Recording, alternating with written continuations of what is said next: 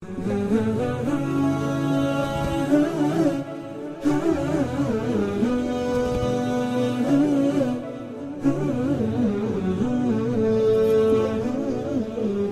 الله الرحمن الرحيم. الحمد لله رب العالمين وصلى الله وسلم وبارك على سيدنا ونبينا محمد وعلى آله وصحبه أجمعين. مرحبا بكم في هذا الدرس الجديد من دروس التعليق على تفسير الإمام عبد الله بن عمر البيضاوي الشافعي رحمه الله تعالى.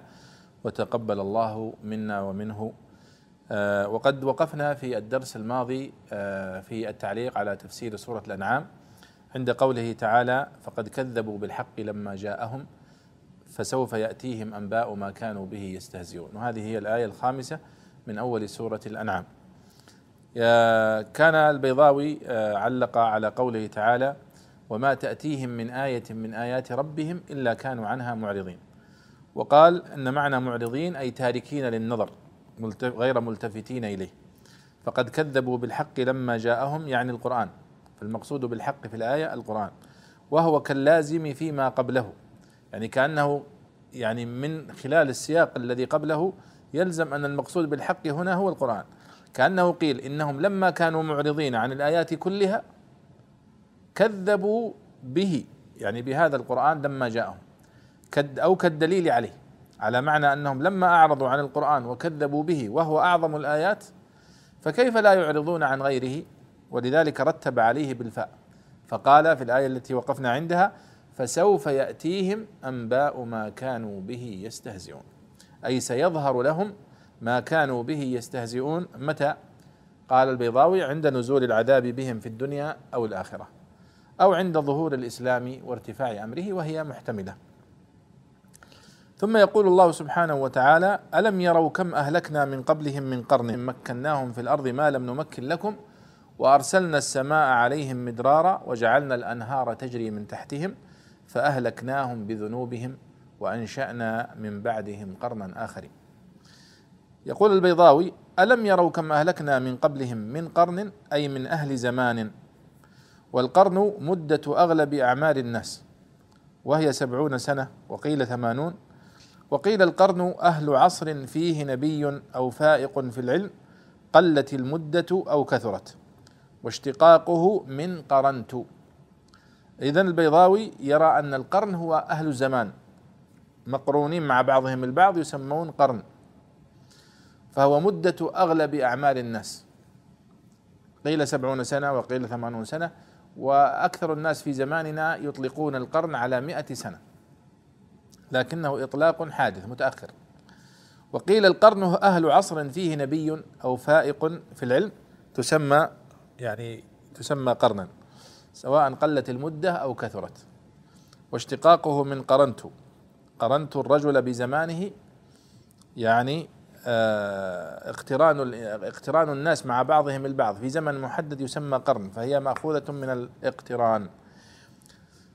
قال مكناهم في الأرض جعلنا لهم فيها مكانا وقررناهم فيها. أو آتيناهم من القوى والآلات ما تمكنوا بها من أنواع التصرف فيها. هذا هو معنى مكناهم في الأرض. مكناهم في الأرض ما لم نمكن لكم. يعني المتقدمون كان لديهم من الإمكانيات والقدرات التي يسيطرون بها على هذه الأرض وعلى هذه الطبيعة أكثر مما آتاه الله سبحانه وتعالى أمة محمد صلى الله عليه وسلم. قال ما لم نمكن لكم ما لم نجعل لكم من السعة وطول المقام يا أهل مكة. أو ما لم نعطكم من القوة والسعة في المال والاستظهار بالعدد والأسباب يعني بأسباب الدنيا. وأرسلنا السماء عليهم مدرارا أي المطر أو السحاب أو المظلة والمظلة هي السحب آه، أو أو الذي أو الذي يمطر من السحب. وهو آخر السحاب أيضا. فإن مبدأ المطر منها من آخر السحابة. طبعا أيضا هذا من تأثر البيضاوي رحمه الله بتفسير الرازي. الرازي عندما يأتي إلى الآيات الكونية مثل هذه السماء والكواكب والأرض يتحدث في تفاصيل في تفاصيلها متأثرا بما كان شائعا في زمانه من معرفة الناس بعلم الهيئة كما يسمونه وعلم الفلك. والمستشرق نيلينو المستشرق الفرنسي له كتاب عن علم الفلك عند المسلمين تكلم فيه كيف تطورت معرفة العرب بالفلك وعلوم الفلك. واليوم عندما تقارن هذا الكلام الذي يقوله الرازي أو يقوله البيضاوي بما وصلنا إليه اليوم من معرفة بالفلك وعلوم الأجرام السماوية وما اكتشفته المعامل الرصد والتلسكوب وهذه الأجهزة الدقيقة جدا يعتبر ما ما يذكرونه يعني مضحكا وساذجا جدا مقارنة بما وصل إليه العلم الحديث. وكذلك في علم الطب وفي غيرها من العلوم المعاصرة. لكن البيضاوي ينقل ما ما وصل إليه زمانه. قال آه وأرسلنا السماء عليهم مدرارا أي مغزارا. فالبيضاوي فسر المدرار وهو الغزير جدا قال المغزار.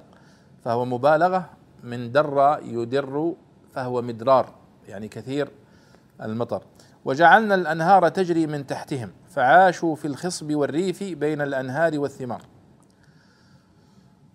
والريف يعني هو الأرض التي فيها الزرع والخصب يقال لها ريف وجمعها أرياف.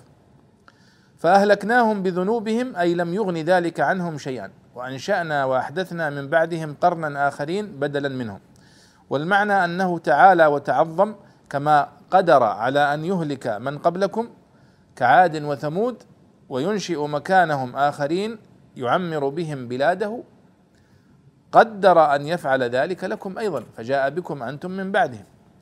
ثم قال الله ولو نزلنا عليك كتابا في قرطاس فلمسوه بأيديهم. قال البيضاوي في قرطاس أي مكتوبا في رق. والرق هو ما يكتب فيه يعني الجلد الذي يكتب فيه يقال له رق. قد ورد في قوله تعالى في رق منشور في سورة الطور. قال فلمسوه بأيديهم. فلمسوه يعني مسوه بأيديهم. قال وتخصيص اللمس لأن التزوير لا يقع فيه. فلا يمكنهم أن يقولوا إنما سكرت أبصارنا. لأنه يتقدمه الإبصار حيث لا مانع وتقييده بالأيدي لدفع التجوز فإنه قد يتجوز به للفحص كقوله تعالى وأنا لمسنا السماء فوجدناها ملئت حرسا شديدا وشهبا. وهذا فيه رد على بعض الذين يطعنون في القرآن الكريم. عندما يقول الله سبحانه وتعالى ولو نزلنا عليك كتابا في قرطاس فلمسوه بأيديهم قالوا وهل يلمس الإنسان إلا بيده؟ ما فائدة أن يقول فلمسوه بأيديهم فالجواب هنا يعني لمسوه بأيديهم. وتخصيص الأيدي لماذا؟ لأن التزوير لا يقع في هذا. اللمس باليد يتأكد الإنسان أنه لمس شيئا حقيقيا. لا يمكن يقول الله أنا مسحور أو أنني سكران أو كذا لا. ولأنه يتقدمه الإبصار حيث لا مانع. يعني إذا كان الإنسان مبصرا فيمس بيده فيزيد التأكيد أكثر. عندما تلمس شيئا بيدك وأنت تراه بعينك فهذا تأكيد لا شك فيه. ولذلك قال حيث لا مانع. يعني ما يكون الإنسان كفيف مثلا ويمسك بيده فيكون هو يعني قد يمسك شيئا حقيقيا وقد يقع الوهم في مسك في لمسه. قال وتقييده بالأيدي لدفع التجوز فإنه قد يتجوز به للفحص، يقول أيضا من فوائد أنه قال فلمسوه بأيديهم فوق التأكيد هو أيضا أنه قد يعبر باللمس عن الفحص المجرد. فيقول لمسنا السماء إي فحصناها وليس المقصود اللمس المباشر باليد. لكنه لما قال وأنا لمسنا لم لمسوه بأيديهم فذهب آه، التوهم تماما. قال لقال الذين كفروا إن هذا إلا سحر مبين تعنتا وعنادا. وقالوا لولا أنزل عليه ملك يعني مشركي قريش يقولون لولا أنزل ملك معك يا محمد يشهد لك من باب التعنت والعناد.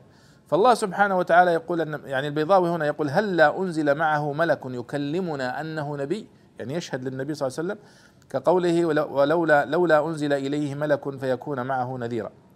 قال ولو أنزلنا ملكا لقضي الأمر. جواب لقولهم وبيان لما هو المانع مما اقترحوه والخلل فيه. يبين الله الخلل في هذا الاقتراح. تريدون ملك ينزل مع محمد؟ أنتم لا تستطيعون أن تتعاملوا مع الملك مباشرة. ولذلك لابد أن نحول هذا الملك فنجعله رجل. حتى يمكن أن تتفاهموا معه. فيقول الله والمعنى أن الملك لو أنزل بحيث عاينوه كما اقترحوا لحق إهلاكهم. فإن سنة الله قد جرت بذلك في من قبلهم. ثم لا ينظرون بعد نزوله طرفة عين. هذا الرد الأول. يقول لو أنني أنزلت ملكا إليكم ثم كذبتموه لأهلكتكم. وأيضا ولو جعلناه ملكا لجعلناه رجلا. حتى يمكن أن يتكلم معكم. وللبسنا عليهم ما يلبسون. وللبسنا عليهم ما يلبسون. جواب ثان إن جعل الهاء للمطلوب وإن جعل للرسول فهو جواب اقتراح ثان. فإنهم تارة يقولون لولا أنزل عليه ملك وتارة يقولون لو شاء ربنا لأنزل ملائكة. والمعنى لو جعلنا قرينا لك ملكا يعاينونه أو الرسول نفسه ملكا لمثلناه رجلا كما مثل جبريل عليه السلام في صورة دحية الكلبي وهو هنا يشير البيضاوي إلى حديث آآ آآ ابن عمر رضي الله عنه قال كان جبريل يأتي النبي صلى الله عليه وسلم في صورة دحية الكلبي فإن القوة البشرية لا تقوى على رؤية الملك في صورته الملائكية وإنما رآهم كذلك الأفراد من الأنبياء صلوات الله عليهم أجمعين بقوتهم القدسية. يعني الله قد مكن الأنبياء عليهم الصلاة والسلام بتمكين خاص أن يروا الملك على صورته الملائكية. وللبسنا جواب محذوف أي ولو جعلناه رجلا للبسنا أي خلطنا عليهم ما يخلطون على أنفسهم. فيقولون ما هذا إلا بشر؟ مثلكم. وفي قراءة أخرى قال وقرئ لبسنا بلام واحدة ولا لبسنا بالتشديد للمبالغة. فإذا ولا لبسنا ولا لبسنا ولا لبسنا بالتشديد. ومعنى اللبس يعني خلطنا الأمر عليهم. فلو أرسلنا ملك لا يمكن أن يبقى على صورته الملائكية. لعدم قدرتكم أيها البشر على التعامل المباشر مع مع الملائكة.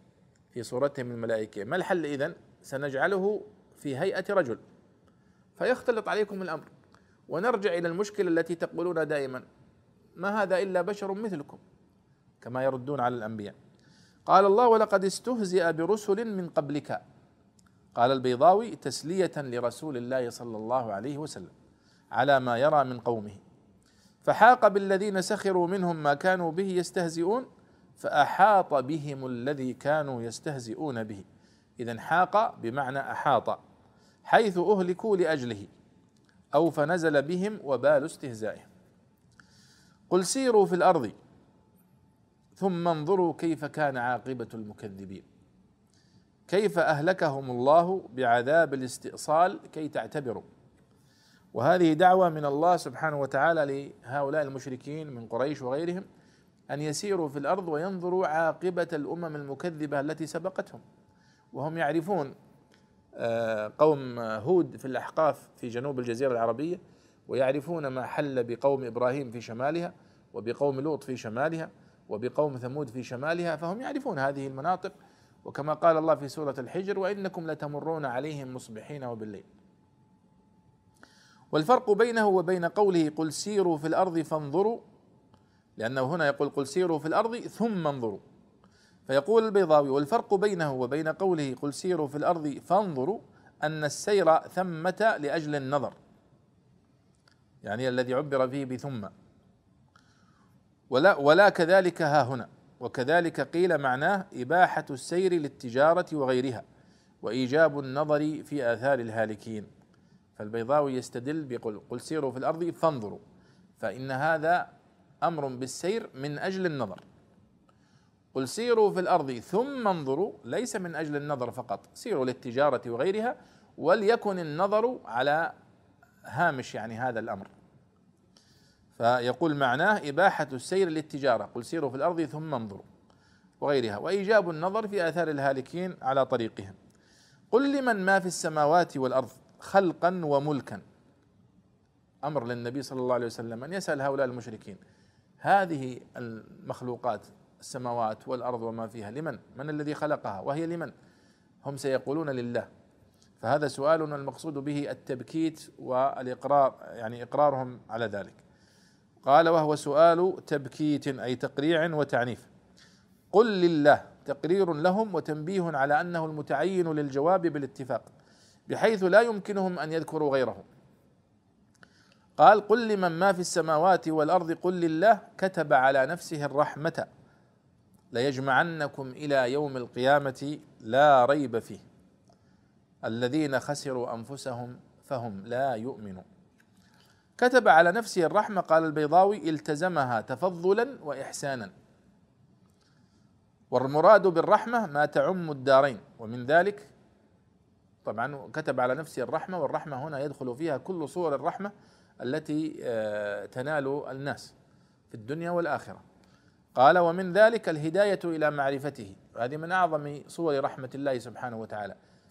والعلم بتوحيده بنصب الأدلة. توحيد الله والهداية إلى توحيد الله من أعظم النعم التي أنعم الله بها على البشر. ومن أعظم العقوبات أن يصرف الله الإنسان عن توحيده وعبادته. وإنزال الكتب والإمهال على الكفر. يقول هذه كلها من صور رحمة الله سبحانه وتعالى. ولكن صور رحمة الله أكثر من أن تحصر.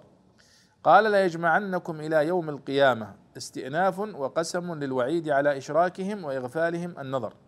أي ليجمعنكم في القبور مبعوثين إلى يوم القيامة فيجازيكم على شرككم. أو في يوم القيامة وإلى بمعنى في.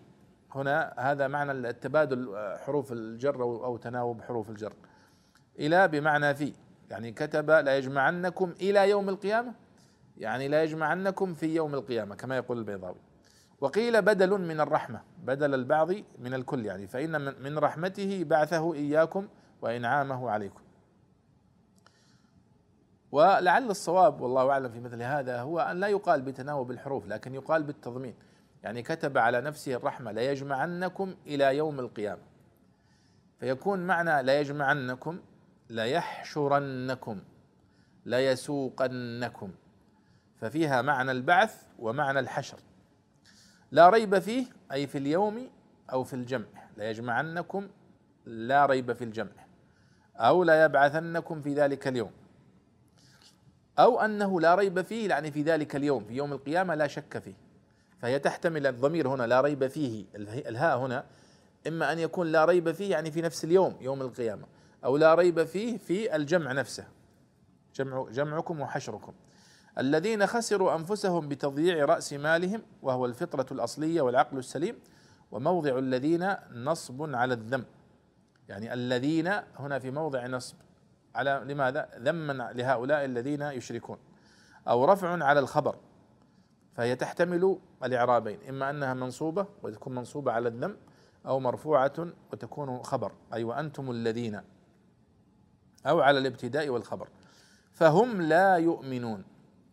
والفاء للدلالة على أن عدم إيمانهم مسبب عن خسرانهم. فإن إبطال العقل باتباع الحواس والوهم والانهماك في التقليد وإغفال النظر أدى بهم إلى الإصرار على الكفر والامتناع عن الإيمان. ثم يقول الله سبحانه وتعالى وله ما سكن في الليل والنهار وهو السميع العليم. يقول البيضاوي وله عطف على الله على لله التي سبقت. ما سكن في الليل والنهار من السكنى وتعديته بفي كما في قوله وسكنتم في مساكن الذين ظلموا أنفسهم والمعنى ما اشتمل عليه أو من السكون أي ما يسكن فيهما أو تحرك فاكتفى بأحد الضدين عن الآخر. يقول معنى وله ما سكن في الليل والنهار وما تحرك فهذا اذا من باب الحذف. فمعناها وله ما سكن في الليل والنهار وما تحرك لكنه حذف وما تحرك لأنه يدل وله ما سكن في الليل ولا يوجد شيء في الدنيا إلا ويسكن ويتحرك. فاكتفى بأحد الضدين عن الآخر وهو السميع العليم السميع لكل مسموع فهو فعيل بمعنى فاعل يعني سامع والعليم بكل معلوم فلا يخفى عليه سبحانه وتعالى شيء فوسع سمعه الأصوات ووسع علمه كل شيء. ويجوز أن يكون وعيدا للمشركين على أقوالهم وأفعالهم. قل أغير الله أتخذ وليا؟ إنكار لاتخاذ غير الله وليا. لا لاتخاذ الولي نفسه. فلذلك قدم وأولي الهمزة. يعني في قوله هنا قل أغير الله أتخذ هذا كله إنكار لاتخاذ غير الله وليا. والمراد بالولي المعبود لأنه رد لمن دعاه إلى الشرك. فاطر السماوات والأرض مبدعهما مبدعهما. وعن ابن عباس رضي الله عنه ما عرفت معنى الفاطر حتى أتاني أعرابيان يختصمان في بئر. فقال أحدهما أنا فطرتها وقال الآخر أنا ابتدأتها. أنا فطرتها أي ابتدأتها. وهذه وهذا دليل على أن أن في القرآن الكريم مفردات من غير لغة قريش. لأن عبد الله بن عباس قرشي. فهو يقول فاطر ما كنت أعرف ما معناها بدقة. لأنها ليست من لغة قريش. ولكن مبدعهما وبديع من لغة قريش. بنفس المعنى. لكن فاطر من لغة أهل آه، اليمن.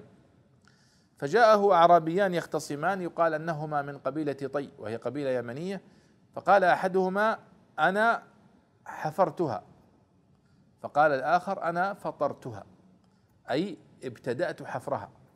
وجاء الآخر فأكمل الحفر. فالحق للذي ابتدأ وفطر أو للذي أكمل. هذا معنى القصة. وجره على الصفة لله تعالى فاطر السماوات والأرض فهو من باب الوصف لله تعالى. بمعنى الماضي ولذلك قرئ فطر كما في قراءة النبيح والزهري والجراح. أنه قرأ فطر السماوات والأرض. وقرئ بالرفع والنصب على المدح فاطر السماوات والأرض.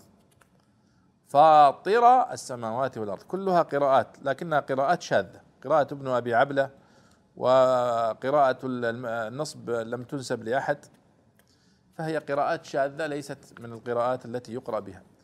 وهو يطعم ولا يطعم يرزق ولا يرزق.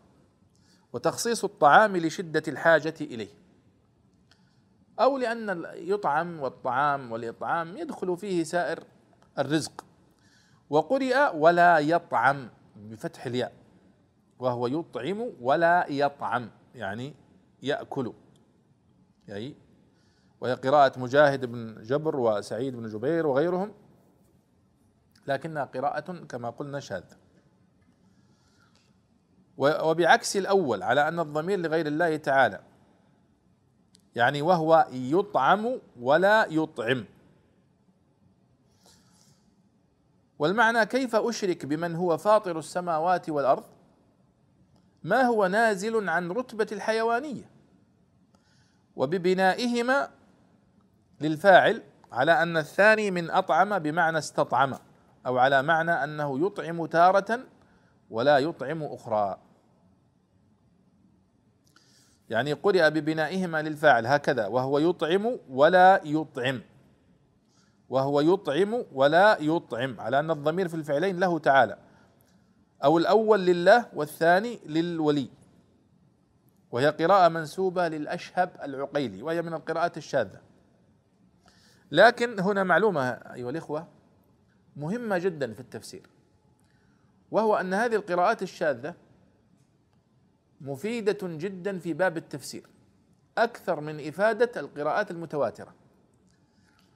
فالمعاني التي آه، تدل عليها القراءات الشاذة التي مثل هذه أكثر من المعاني التي تدل عليها القراءات المتواترة نفسها. ولذلك يستفاد من القراءات الشاذة أكثر مما يستفاد من القراءات الصحيحة المتواترة في باب التفسير وبيان المعاني. كقوله تعالى يقبض ويبسط. قل إني أمرت أن أكون أول من أسلم لأن النبي عليه الصلاة عليه السلام سابق أمته في الدين. فدائما تلاحظون إبراهيم ومحمد صلى الله عليه وسلم قد ورد أن أمرت أن أكون أول من أسلم. لأن النبي دائما النبي الذي يبعث هو دائما أول من يسلم في بهذا الدين ويؤمن بهذا الدين الذي جاء به هو. لأن النبي عليه السلام سابق أمته في الدين. ولا تكونن من المشركين وقيل لي ولا تكونن من المشركين. ويجوز عطفه على قل قل إني أخاف إن عصيت ربي عذاب يوم عظيم. مبالغة أخرى في قطع أطماعهم. وتعريض لهم بأنهم عصاة مستوجبون للعذاب. والشرط معترض بين الفعل والمفعول به وهو إن عصيت ربي. قل إني أخاف إن عصيت ربي. هذا شرط إن عصيت ربي. عذاب يوم عظيم. معنى الكلام قل إني أخاف عذاب يوم عظيم. قال والشرط معترض بين الفعل والمفعول به وجوابه محذوف دل عليه الجملة. ولعلنا نتوقف أيها الإخوة عند هذه الآية الكريمة ونستأنف إن شاء الله في الدرس القادم الآيات التي بعده من قوله من يصرف عنه يومئذ فقد رحمه تلاحظون في تحليل البيضاوي رحمه الله في نصه أو في في تحليله في هذا التفسير لمعنى كلام الله وللضمائر وللإعرابات آه هذه الصنعة التفسيرية الموجودة في تفسير البيضاوي هي التي ميزته وجعلته كتابا دراسيا منذ صنفه المؤلف رحمه الله إلى اليوم. نحن اليوم لماذا نشرح البيضاوي ونتدارسه؟ لأنه مكنوز ومكتنز بالدلالات والمعاني. لكن مثل تفسير القرطبي أو تفسير الطبري أو تفسير آه، ابن كثير هذه لا تحتاج إلى شرح لأنها واضحة وسهلة وعبارتها سهلة. لكن البيضاوي أراد باختصاره وتدقيقه أن يصبح كتابه هذا مجالا للدراسة والشرح والبيان وتخريج طلاب التفسير آه، تفسير القرآن الكريم. أسأل الله سبحانه وتعالى أن يتغمده برحمته وأن يجزيه عن طلاب العلم خير الجزاء وأن ينفعنا جميعا بهذا العلم. ونلتقي إن شاء الله في الدرس القادم. والسلام عليكم ورحمة الله وبركاته.